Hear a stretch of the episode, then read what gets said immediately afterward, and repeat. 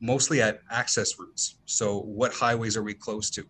Um, you know, are we close to trains? So if you're imagining kind of all those, uh, you know, everything on, on a train being transported, it has to be housed somewhere. So being close to necessarily maybe a port, being close to an airport. Um, another thing that's very important is being close to uh, your main dev, like your workforce, right? So um, if you're you're going to have an industrial property of manufacturing that's obviously not operating, maybe let's just say by all by robots, and you need a workforce, well, you have to be close to that desired workforce as well.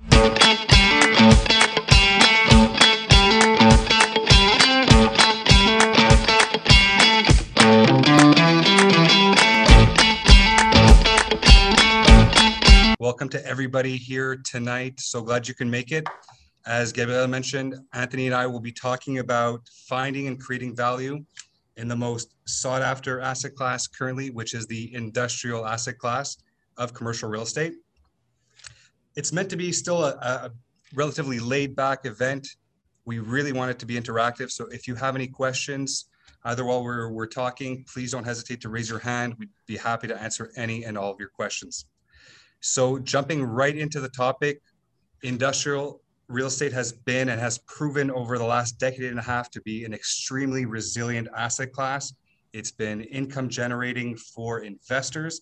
And of course, we've just seen it explode over the last uh, year, couple of years. And we'll go kind of talk a little bit about the market, where it was, and kind of where it's going. But of course, the main topic tonight is finding and creating value in industrial real estate. So we will um, kind of go deeper into that. Anthony, did you want to have a little word?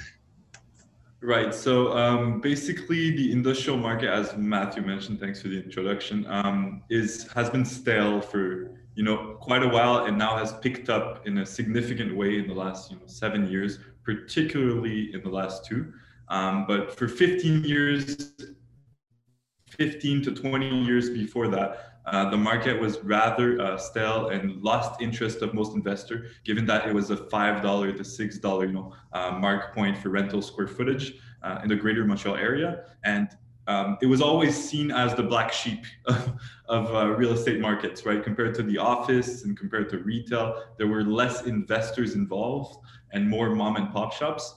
Um, so now what we've seen is with COVID and with what it brought, well, even before that, probably like five years before that, the market actually started to pick up because the multi-residential market, the retail market, and the office market, they kept growing over the years. And we had that stale moment for the industrial market. So when it started to pick up and go in those, you know, higher, uh, still below 10, but higher grade uh, dollars per square feet in terms of in terms of rental, we would start to see you know seven, eight, nine dollars a square feet um, in the last you know seven years. Uh, now with COVID, it just exploded. Right in a year, we added easily three to four dollars on the top end of what we can rent a square feet for in Montreal, and that's just unparalleled in te- in terms of percentage increase, right? Uh, for any other asset class. So even though we've seen crazy increases in multi-residential, uh, the you know when, when you compare three dollars on on ten dollars it's a huge deal in uh, in industrial. And there was a lot of money to be made in that uh, asset class right? So one particular thing about uh, the market right now it's i call it the two year rule right? So whenever a boom like this happens it takes for two years it's mainly professionals like myself like pmml's team like matthew that study this market every day and know about it, okay, know in depth about it. Then there's another wave, two years, where owners and people actually involved but not actively in real estate start to get the word, know about it, start to feel the impact of the mo- movement. And then there's late bloomers. So for another two years after that, people that actually decide to take action a bit too late that pay the high price of the market then, right? So we're just we're just finishing up those first two years, in my opinion, okay, where we're at now. So professionals have seen this coming. They have lived the moment. Now we're starting to get some feedback from the owners, from the people that have you know businesses, operating businesses in their in their industrial uh, property. They get 10 to 15 phone calls a day. Kind of gets a hint there that it's a bigger deal and that it's worth much more money at this current point in time. Um, so this is where we're standing. Um, also, um, most of industrial market is still mom and pop. Uh, maybe a few words on that, Matthew. Yeah, well, again, kind of piggybacking what you were saying in terms of the movement of the industrial market, it's exactly as you were saying. You know, for the longest time, it was stagnant, and then we saw a linear increase, and now just the rate of change has just accelerated. So we're really seeing exponential growth. And I would agree too with Anthony at where we are in that type of market where we are still early on enough. There's still we're still going to see some immense growth. But yes, exactly. So probably that's one of our first tips. Actually, is uh, don't be a late bloomer uh, in terms of uh, you know accessing and learning and, and getting into industrial real estate investing. And I think for everyone who's here tonight, obviously this is not your case. Um, how about we just quickly go to what the market is today? Just a, a few stats, just to even show that that change. So, um, going back over the last six months, this is more for the the sale market. We saw uh, in early or early of the year, we saw industrial take about 20 to 25 percent of the market share in terms of all commercial property asset classes traded. Again, there was different reasons for this. Um, obviously, the timing of the year, but also the lack of inventory. And obviously, we're going to touch on this point several times tonight.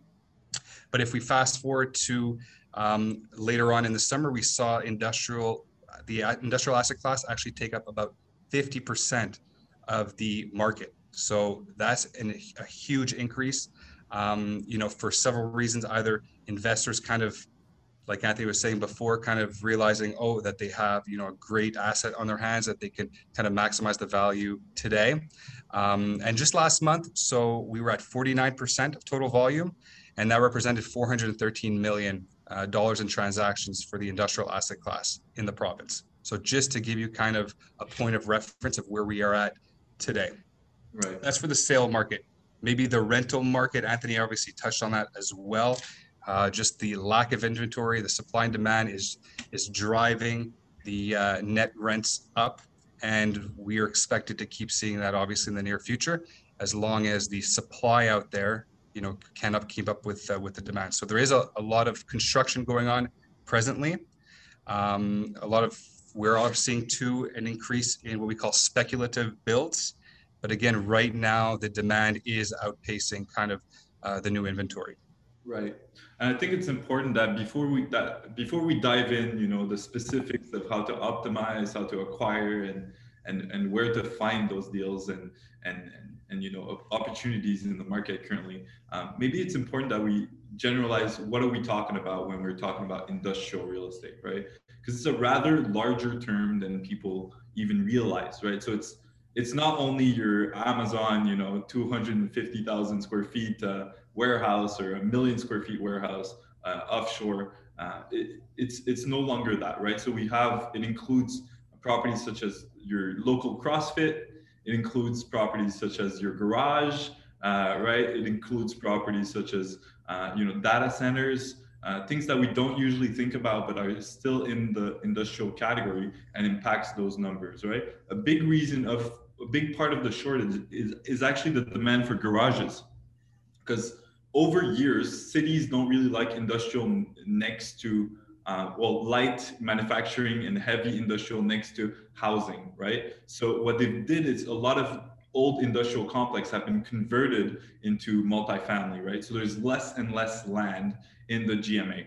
And what's happening is as there's less and less land, also part of those smaller lands are taking are, are converted into garages or into gyms or you know other industrial uh, building facilities that fit in that zoning but take land away from uh, storage or or, or, or um, manufacturing, right? So the demand for storage and manufacturing surged uh, following COVID and the need to either get goods made here in Quebec instead of delivering them overseas, and also you know the whole rerouting your your products instead of being B two B that will then you know retail the products it's now b2c so you need a whole new distribution uh, tactic uh, for your business. So those two elements really impacted it. Combined with the lack of zoning and the lack of inventory that's what caused really uh, prices to surge. So it's it's really a, a wider term when we think about industrial. Yes there's storage. Yes there's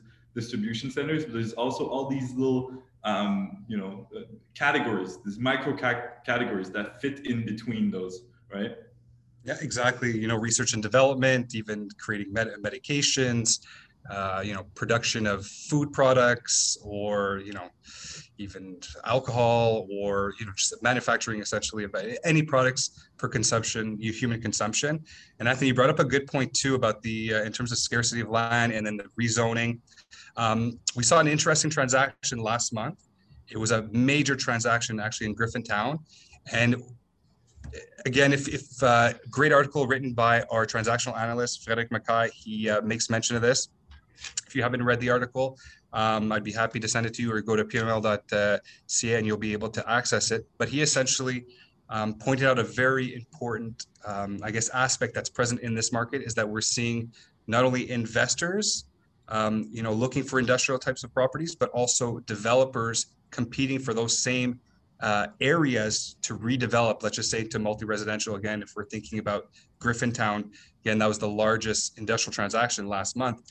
Um, but it'll be interesting to see what's going to happen with that. Most likely it'll be redeveloped. So we're seeing competition, especially when we look at Montreal. Montreal is an island. Um, of course, you know, we cannot, we have to cross a bridge in order to uh, continue developing kind of outwards. So wherever we have markets, real estate markets, where uh, it's based on an island where you can't grow outwards, well, that's going to put a lot more pressure on the actual um, everything that's, you know, in that certain ge- geography. All right. So maybe let's uh, start diving into you know finding deals and the actual practical advice for those of you starting in industrial investing. So just uh, just so I know, by raise of hand, who has uh, revenue rental properties or revenue properties actively under its management? Anybody? Yeah, one, two. Quentin, I know you're getting one soon, but not not done yet. Yeah. Uh, who else? Okay, great. So I know some of you don't have a camera, but actually have some. So I'm guessing you're raising your hands. Um, great. So, um, so basically, why invest in real in industrial real estate? What, what are the benefits for the investor?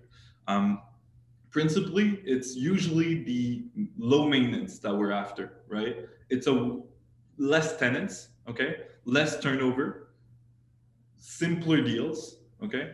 Um, but then there's a layer of complexity which comes to how the building is going to be used for and what problematics could that cause, right? Because it's a completely different usage from one tenant to another as it as which you know uh, with multifamily you get everybody lives in the property. So it's basically uh, the same over and over again. Industrial properties are very um, uh, made precisely for their tenants and for their use usually right? Um, so that's the little complex part. Other than that the benefits are usually having a triple net lease which is which means the tenant takes care of everything. So the investor buys a property um, who gets a check in the mail, has to pay their taxes, and has to pay the maintenance and insurance. The tenant pays that for them, and that's done. That's clear. Only the big, big maintenance uh, aspects of the property are taken care by the uh, owner, right? So that's a big plus for industrial investing, right? Uh, the other plus for industrial investing is that, as I said earlier, most of the market is mom and pop shop and since the market was so stable, there's not a lot of competition for investors to come in and, and optimize and take care of properties. How often do we drive up an industrial area and see buildings that have not been taken care of, that have been left over to themselves? Because the owner of that property is not a real estate person, it's a business owner that took that property in for their business purposes, and that's it right? So if you if you can tap into this and take those properties that need a little bit of love and optimize them in a in, in a new age level, right? Or just what the market currently looks for, there's a lot of money to be made in the industrial asset class in Montreal right now. Um, so tactics, right? What can you do? Well, other than you know the basic clear height, uh, square footage, uh, quality of the of, of, the foundation, environmental studies, other than the basic stuff, um, we can mention a few maybe points with Matthew that um, you know optimize properties, such as uh, dividing or upsizing a property. So often we'll see industrial properties, you know, 60,000 square feet on 100,000 square feet of land. Well, there's potential there because the construction cost of an industrial building is lower than the construction cost of a residential building, given the plumbing and just it's a box, right? Um, so there's potential to grow and to get more revenue. There's also potential in dividing. When you have an awkward amount of square footage that is hard to rent and you buy it vacant and you divide it into and you make two appropriate square footage that is very desirable in the market right? Maybe three even. If the if the layout allows it and there's no uh, it's very clear inside you know you don't have any dividing walls or anything of the sort that are um, that are used for the structure of the property then it's something that you can do and maximize your investment with right? Um, also uh, adding operational assets okay? What i mean by that is what well, we all know people that look for industrial are looking for docks. They're looking for maybe cranes for the manufacturer. They're looking for truck high level. Uh, they're looking for um, all these things that can be added on a building for a couple thousand or you know tens of thousand that can raise significantly the value of the rent that you're going to get for that property or the value of you know uh, the, the the sell that you're going to make for that property. Um, so column spacing again, or uh, you know, removing, adding a mezzanine, you know, playing with the clear height, uh, stuff like that is really going to get you great results in today's market. Yeah, exactly. So all those points that Anthony said. Um, so as he was saying with the the, the mom and pop shops uh, or the mom and pop owners, essentially, we are seeing a lot of industrial properties currently um, that are experiencing what we call functional obsolescence. So that's just a fancy word to say essentially the features of the property are less desirable and less functional for the tenants of today. And of course, what's the goal here? The goal is to increase the net operating income of the property and decrease expenses, of course. So increase revenue and decrease expenses. It's as basic as that. So then how do we go about doing that? It's going back to knowing, okay, who are the active players in this market? So when we know exactly who's active, we know you know what they're what they're willing to pay or willing to rent. So that's just information that that you can use and that's extremely important information. Um, and then it's understanding what are their needs. So if we're looking at um, attracting a very good stable tenant that's able to absorb the the higher net rent amount what are the features that they need in the property? For the longest time um, it didn't make sense to buy an industrial property and to redevelop it. The cost just it just didn't make sense. It wasn't feasible. But we were now at, at a at a time in the market where buying a functionally obsolete property, industrial property, something that's less that's not necessarily devi- desirable, but has the proper zoning, the location, whether it's close to certain access routes, it's close to uh, shipping routes, close to the uh, let's just say the old port, or it's closer to the uh, essentially the workforce of that industrial um, property or, or that business that, that wants to occupy that. These are all things that we need to know so that we can maximize then the, the value of the property and make it as desirable as possible.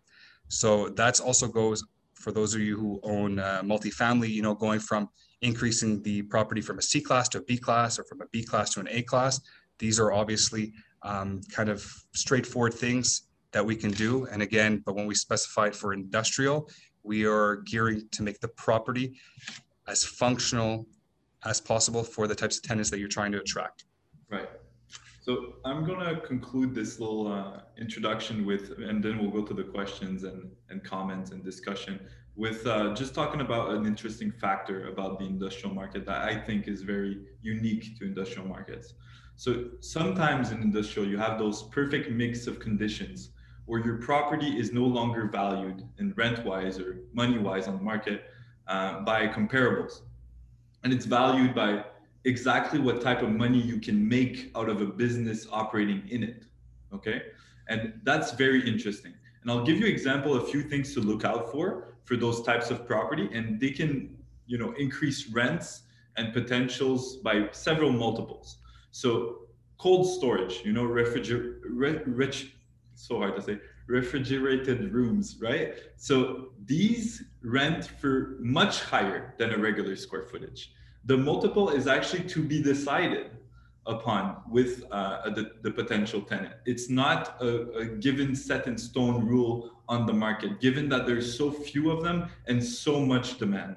Um, higher amps, okay? I'm giving you a quick example with high voltage and high amps, it's miners, okay? I have questions about miners wanting to rent some of my properties or acquire some of my properties um, with absurd prices, given that- You're mentioning Bitcoin miners, correct? Pardon me? Bitcoin miners? Yes, Bitcoin and cryptocurrency miners, right? Sorry, I didn't mean the ground miners. yeah. Um, uh, yeah, so Bitcoin miners and cryptocurrency miners. So what they'll do is they'll actually tell me, I'll give you the full rent for, let's say, 25,000 square feet, but I'll only use 2,000 square feet. Just give me this much power. You can rent out the rest, no problem.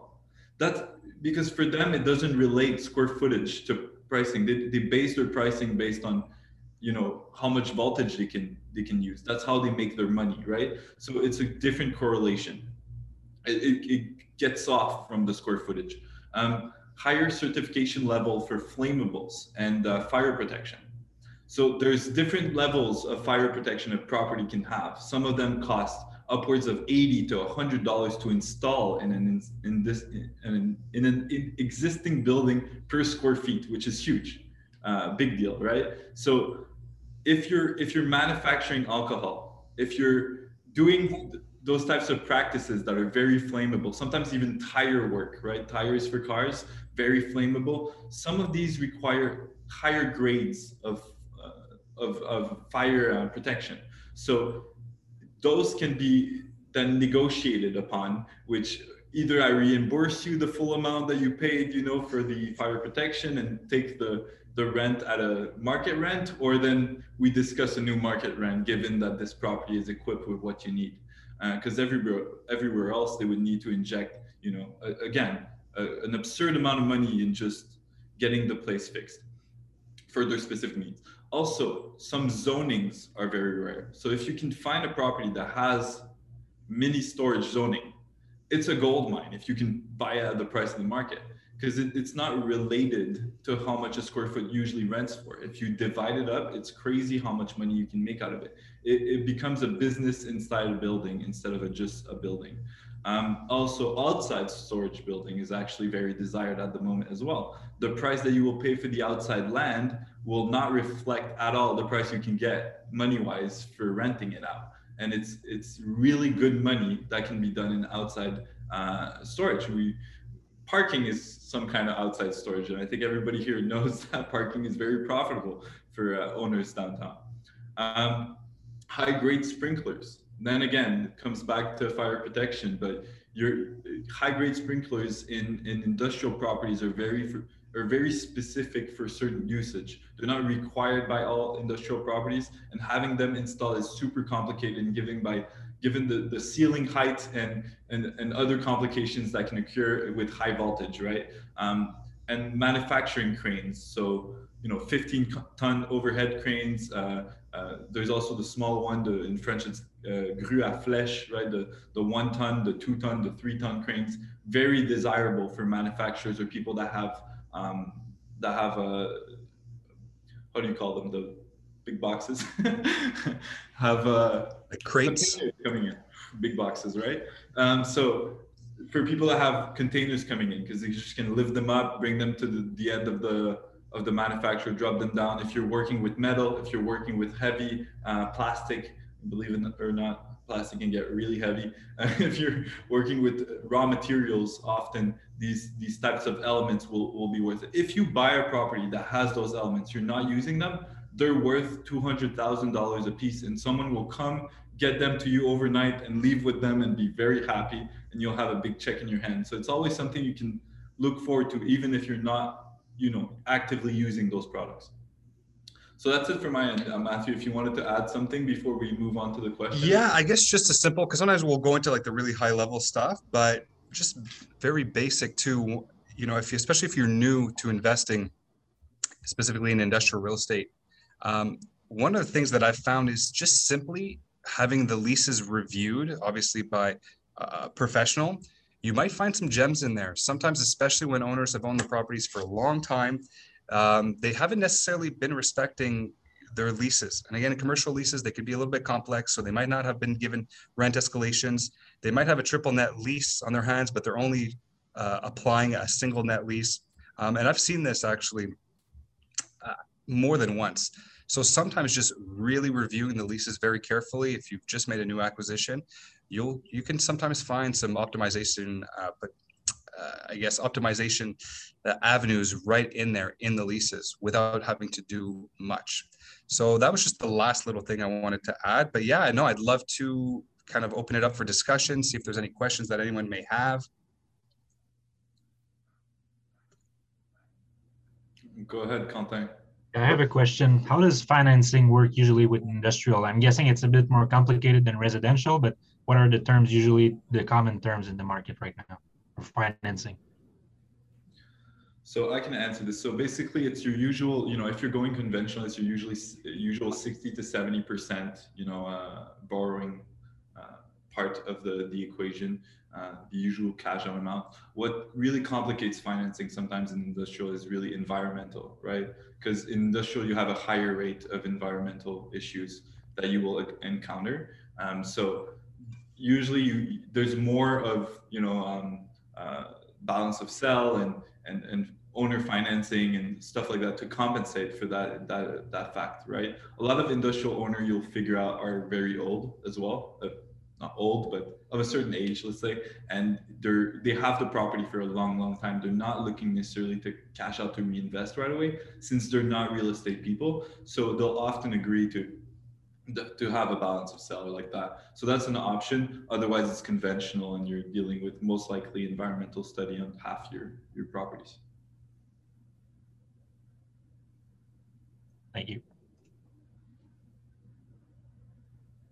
Adrian? Um, so I just wanted to know, um, let's say that you are a new investor, like, and you want to go from uh, multifamily to industrial because you see the opportunities they are. Um, what are the tools that you can give to a new investor uh, in industrial that they can use to choose the type of industrial building they want to buy? Because I've realized that every industrial building is uh, unique and rare in their own sense. It's like each one of them has their own personality. So, as a new investor, how can you choose the type of uh, industrial property you want to uh, optimize the uh, um, potential of it in the market today? Great. I guess we can both uh, jump in there. Um, great question, by the way. Obviously, the first point of it would be again, as a newer investor, we, we'd probably have to sit down and one, again, go over kind of the drivers of the market, like which which type of industrial uh, industrial properties exist out there, and see which one would align best in terms of your kind of investment strategy. So if you're somebody, let's just say, I don't know, you're a, a medical doctor, you know the medical world very well. well. Maybe you might be inclined to go towards the R and D or medical, um, you know, types of industrial properties. And I think hopefully by the end of the night too you've seen that industrial we, we just use that kind of umbrella term but there's so many different types of industrial properties out there um, so that would probably be my first thing is to sit down and see okay which um, which subtype of industrial would interest you the most? Of course then we'd look at um, you know your preferred areas and again your management style. Are you looking for a single tenant? Would you rather just manage a single tenant or would you kind of rather have a multi-tenant industrial property where you could at least um, you know lower i guess your risk you know against and kind of hedge yourself against vacancies? Right. So uh, great answer matthew i'll add on to that with saying there's um, different types of levels when you want to invest right so if you're a beginner most likely you don't have crazy amounts of money to jump into industrial firsthand um, so you'll most likely be looking at either industrial condos, right? So think of it as a commercial strip, right? Divided, but they're all warehouses or garages, uh, right? That you rent out. Um, so industrial condos have this very low maintenance um, aspect to them, right? Where you just like a residential condo would be less maintenance, less revenue, except that industrial as a whole is less maintenance to start with. So industrial condos are particularly great at you know just putting your money somewhere being part of the industrial uh, movement that's going on right now and not dedicating a lot of funds to it uh, necessarily to start off with. So um, that's a great aspect to go for. Also, as uh, Matthew mentioned, it's really great, great that you mentioned it. It's it's very particular because we use that umbrella term for so many different types of properties, right? So if you're looking into industrial, maybe look also into what you believe in as a uh, manufactured, right? So maybe some people right now are not buying textile oriented properties, right? Because they are having issues with maybe the potential future of the textile market in Or in goods manufacture here. Um, but people that are buying data centers right now are making a lot of money. You're buying textile factories, converting them into data centers uh, because the voltage is available and the and the airway is available and there used to be in that manufacturer a big you know air intake and outtake industrial air intake and outtake to clean the air in 30 seconds. Well that can be very desirable to data centers which needs a you know current flow. So you you have to kind of see what's there and ignore what's being practiced at the moment and look at what can we do in other industries with this? And is that other industry better than the one currently here? If the answer is yes then you should look into that property with a solution mindset trying to look at the lease finding when it expires and who can you get in and how much would they charge for you, for it right now so you can sit on your money for a while while you get a tenant uh, before the lease expires or stuff like that. If it's the other way around and the property right now has the best category of tenant that it could have, then you should try to keep that tenant and pay as, as low as possible and try to secure maybe a renewal when you go ahead and buy that property to make sure that you keep that quality tenant in that field that you believe in. Um, so yeah, that's my little two cents on it. Thank you. Maham? Yeah, well, I don't know much about industrial real estate, but I would say location must not be that important, right? As with multifamily and other types of real estate. So I guess we can both piggyback on this one. So yeah, location is actually extremely important. We're just might be looking for different features. So for multifamily, we might be looking for, you know, close so that, you know, they can do their grocery shopping, access to public transportation, whether the metro or bus routes, um, you know, those are the things that we'll look for, let's just say multifamily, amongst other things. Whereas industrial, um, location will, will have an impact. For example, we're going to look mostly at access routes. So what highways are we close to? Um, you know, are we close to trains? So if you're imagining kind of all those, uh, you know, everything on, on a train being transported, it has to be housed somewhere. So being close to necessarily maybe a port, being close to an airport, um, another thing that's very important is being close to uh, your main dev, like your workforce, right? So um, if you're you're going to have an industrial property of manufacturing that's obviously not operating, maybe let's just say by all by robots, and you need a workforce, well, you have to be close to that desired workforce as well. Um, you know, sometimes too, depending on what your your industry might be, maybe you want to be, uh, you know, transporting to to several provinces so you might, or two specific provinces. So you might want to be in between those two provinces. So those are just a couple of examples. Anthony, is there something I've forgotten? Uh, yeah, so I think you named them all pretty much. So yeah, location, yeah. Then again, you still want it to be accessible by um, bus, depending on what bus and you know common transportation. Uh, depending on what type of workforce do you have, is it engineers that work in your industrial fa- uh, facilities, or you know uh, packers or machine uh, occupiers. So it's it's two different types of workforces, right? And also you want to make sure you know, like you mentioned, trains, uh, airports, the port. Uh, right, they're, they're all very desirable points of interest if you have an industrial property. One thing to really mention, and that just clicked uh, for me right now, um, but for industrial properties, since it's very industry specific, there's a lot of opportunities going if you own an industrial property and you don't use all the beneficial aspects of your property. So I had someone come up to me and be like, my property is pharmaceutical grade, but I, I, I revamp vans, you know, like cars, right? So I don't need the pharmaceutical, you know, uh, food grade property that I have And frankly, I could be super far, but my property's location is super nice. But I don't mind being 45 minutes away from here on the shore. Perfect. We'll find you something. We'll sell your property. We'll you'll profit on it, and and you'll be able to inject funds in something else, maybe more workers or uh, another part of your business, right? That might require it because you don't use all these things that pe- people are ready to pay really good money for, right? So that happens a lot in industrial since it's very industry specific. And I just had one little last point too in terms of industrial. Obviously, one of the biggest drivers right now is last mile logistics. So that's essentially when you order, let's just say, for example, your uh, Amazon package. Um, you know, one day we're going to get to a point where you're going to click a button and the package is going to be at your house in 15 minutes. We're not necessarily there here, uh, there now, but that's obviously the goal of all these companies is to get the product to the consumer as fast as possible.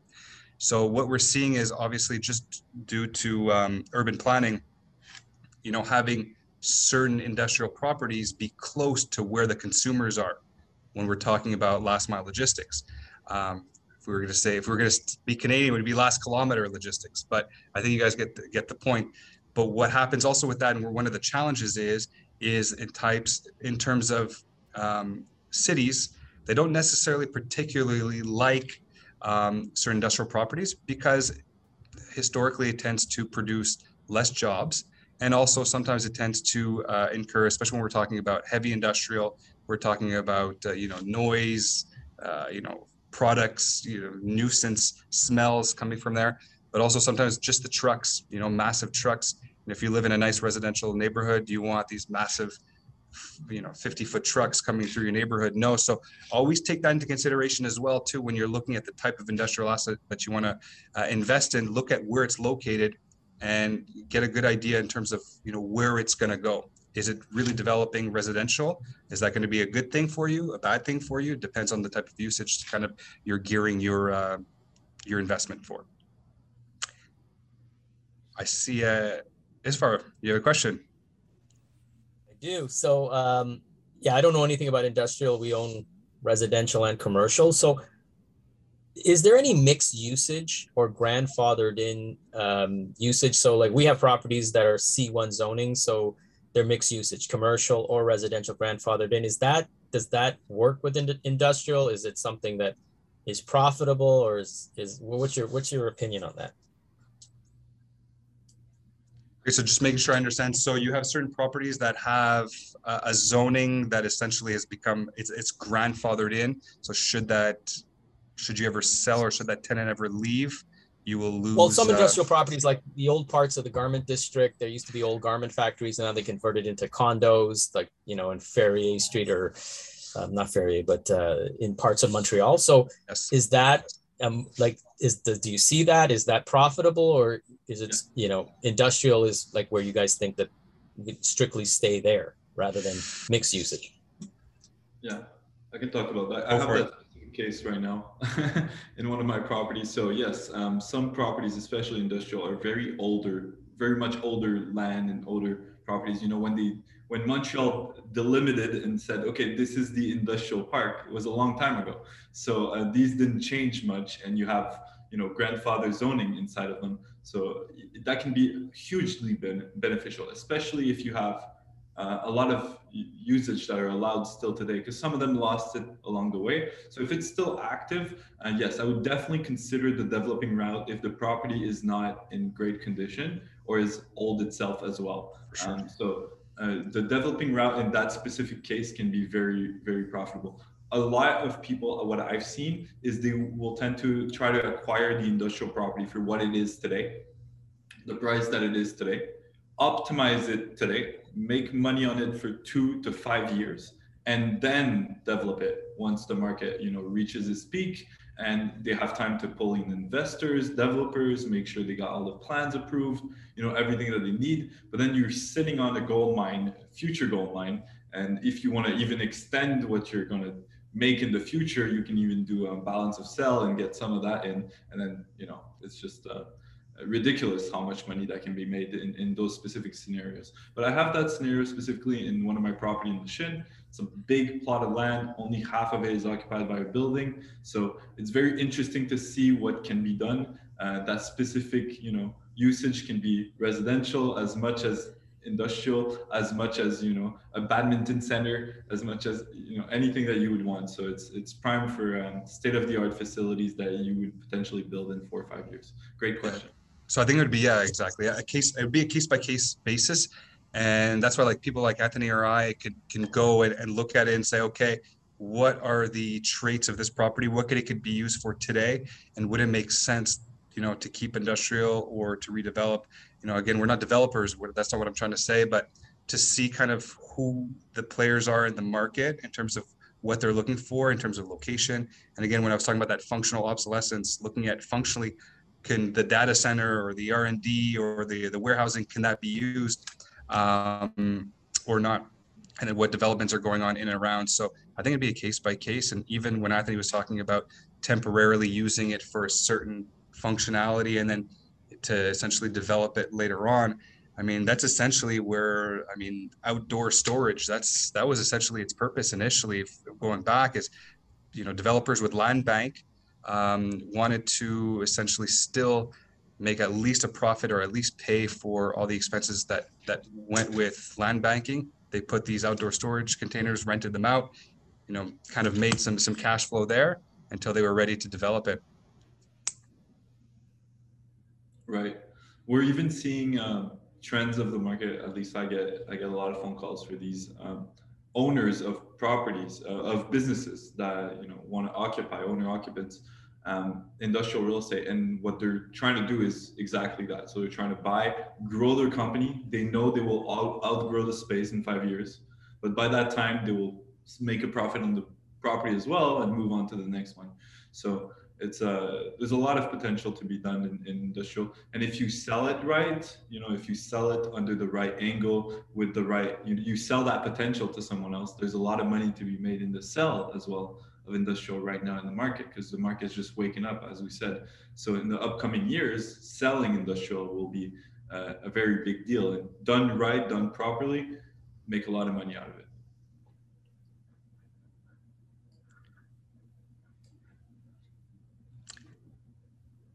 Yes, uh, Jessica Ann. Um, my question is, is that Anthony had mentioned um, at the beginning that around for the last 15 years, it's been mom and pops that have been primary owners. Yep. And right now, who would you think that the market caters to? I would say still mom and pops primarily.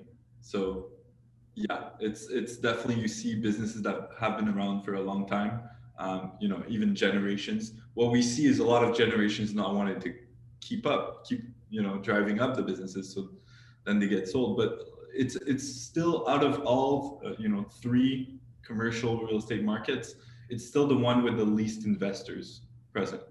Um, it's majoritarily business owners, mom and pop shops uh, that that have real uh, industrial real estate at that moment. But I have a feeling that's going to change, right? Now that the numbers allow it to change, and it makes sense to to to go in that field. You know, um, I think Isvav, you were talking about you had uh, you have uh, residential properties, so the the big plus is going into an industrial residential property with a multi-family property with a you know 3.5 or 4 cap when you can get a a six percent with a very stable tenant that you have zero management to do in industrial tomorrow morning and and see a bigger growth or potential of what you can build out an exit strategy for that specific property. I think that's going to shift a lot of the market. I've already seen a lot of my uh, my clients actually coming from multifamily investment backgrounds and such. So uh, that's that's definitely a plus. Yeah.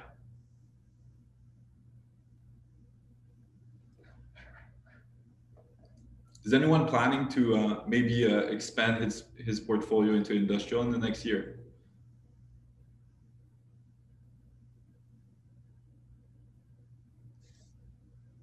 Nobody here? Oh, you. Great. yeah. I should raise my hand as well. But I just had a comment. Can I just make a comment? Yeah, of course.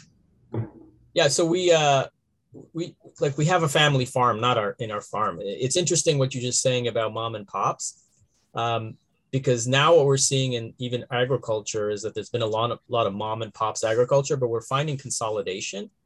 And it's usually big companies, you know, from Bill Gates to Jeff Bezos buying up massive uh, farmland. And it's, and it's, it follows the same idea that you're talking about, which is mom and pops, a limited resource, and something that is going to be extremely valuable in the future. So when you everything you're saying right now, it's happening in agricultural land all over Canada, and it seems like logical that would happen with industrial, given you know even you, you talked about last mile. It it just it seems like that's the way it's going to go. And yes, multi-res residential it seems interesting, but this is kind of like uh, the lost world, and eventually everybody's going to wake up and say, listen, there's too much fragmentation. Let's just buy it all up. So it's really interesting what you guys are saying. Exactly, what, exactly what you're saying.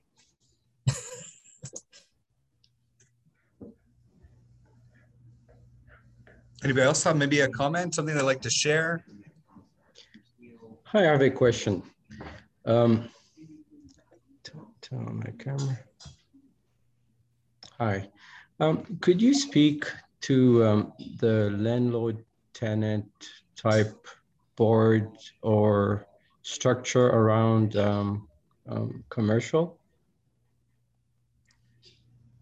Like, so, like for, for residential, you have the landlord tenant board and they, that's the, if there are issues, there are rules, but what's the, the equivalent for commercial? So leasing and commercial is governed by the Civil Code of Quebec. So unlike uh, multi-residential, residential, where we have the um, um, the Régie du logement, what's the new word? I'm just, it'll come to me in a second, but um, rental board. It's it's the rental board, I guess, in English. But yes, so we don't have the equivalent in um, commercial. It's the Civil Code of Quebec that that regulates uh, commercial leasing. So, should there be any disputes, uh, usually, if, if a, a, lease is well written, there'll be uh, essentially a paragraph or certain clauses kind of explaining um, essentially the, the, next steps should there be, should the tenant uh, be in default of their obligations of the lease. Okay, thank you. And, and then, um, like in the residential side, you would look at vacancy rate. Uh, what are the, how do you gauge demand for commercial space? So vacancy rates have been uh, varying and going well, going down steadily actually in the last five years. Um, right now, we're depending on which study you look at, you know, you were between 0.7% to 2.1% vacancy rate on the island, which is incredibly low, right? Um, so right now, there's no question about the demand. It's more like which um, which square footage or which properties are more of a stretch for people to rent out. So it would get you maybe less money uh, because they're all going to rent out. okay, at this current time, they're renting out like like uh, like hotcakes. Um, but it's a question of you know how far is the the new tenant ready to stretch upon you know what he wanted originally or what the demand is on the market. So I would look into um, something that's definitely um, you know 50, 60,000 square feet and lower is very desirable in all aspects. It can usually be used uh, in everywhere. There's not really any holes in that market. Unless you're talking about less than 5,000 square feet, then there's no interest for that. Um, but you know, 50, 50 60,000 square feet and lower, there's no holes. When you get to 80, 100,000, sometimes you get you get few um, fewer people interested, right? So the 100,000 square feet mark is kind of my pinpoint where I had a harder time getting people interested. Uh, after that 150 and more, you have different types of investors and different types of buyers and different types of tenant coming in, and it changes everything. You have a lot of interest as well. So there's like this sweet spot where you want to stay in. Um, also, there's there's a lot of different things you want to look for, right? So if you want to make sure, because you're you're talking about um, so your question at first was the uh, the the lease, and now you're talking about the the the industrial sector as, as a whole, you know, and holes in it. So there's basically also docks and stuff like that that you want to make sure that the building can be used as planned, right? So if you have a big box, storage box, but has no docks, has no drive-in, or has a driving of 13 feet, 13 feet high, which most the small trucks are 13.9, so you need at least 14, and the bigger trucks need a 16 drive-in door. So if you have a 12 or 13, it's pretty awkward for someone to come in and try to do renovations. If they want to extend that, they're going to have to pay how much, you know, to break the brick, break the structure on top, make it higher. It, it gets a bit ridiculous. So it's always like how far would the tenants stretch out for your property and not, uh, and not if it will rent or not, because vacancy rates are, you know, crazy. Sure. One thing's interesting too, just for, for rental amounts. Uh, again, when we're talking about warehousing or storage, again, somebody, you're not only paying rent for square footage, one dimension. You're paying for Mm-hmm. storage. So if you have, I don't know, crates that are 10 by 10, but you only have 14 foot clearance, well, then you're, you can't even put three crates on top of each other. So uh, always remember too, that will have an impact because now you're thinking in more dimensions, let's just say versus renting an apartment. I don't think your, your residential tenants, okay, yes, he'll, he'll want like nice spacious, maybe something more modern. Um, but industrial, it's, it becomes extremely important in terms of uh, for rental amounts. So you'll pay more rent if you can maximize your space and and monetize your space even more. Right. And if you're looking into even like further down the line, if you're looking into bigger cities, more dense cities like LA or New York, you see that they have multi-level warehousing. So it's not, and, and you have reinforced concrete down in the middle and no problem at all. H beams, you know, uh, solidifying it all and having just to maximize that space. So that's you know the extreme of what Matthew's talking about about utilizing that third uh, that third degree there. Yeah.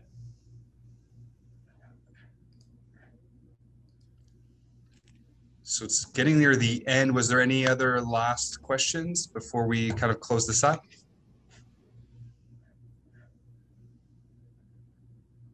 No? Yeah, I have a question. Yes. Uh, maybe I, if I tell you you have like five million to invest in a new construction uh, up north, like uh, Blainville to Saint Jérôme, um, if you had a choice to put it in a multi-residential, multi-industrial, would you still be going to industrial, or you would go multi-residential? I'd say it depends very much on your experience level. So if you're master of optimizing multifamily, your success rate will be much greater in multifamily. Um, but on the same, you know, success level, same base, I personally know more about industrial. I feel more comfortable about it. I also think there's there's a lot more room to grow in industrial than, than there is in, in multifamily. I, I still think multifamily is going up. Still think it's a great market, great investment. Um, I'm just I, I believe in industrial that much. Uh, you know, um, for your case, you know, five million. It depends also on the opportunity that presents itself, because the property itself can dictate if it's worth it or not. You might find a deal in multifamily that is much better than an industrial deal tomorrow morning, like uh, hands down. You know, especially since most industrial are currently, you know, not vacant which is the main issue with investment in, in, in, industrial at the moment is that you have to take care of the leases right? It's not like multifamily where you can bring your cousin in or you know there's all sorts of ways that you can you can you can uh, work around the leases.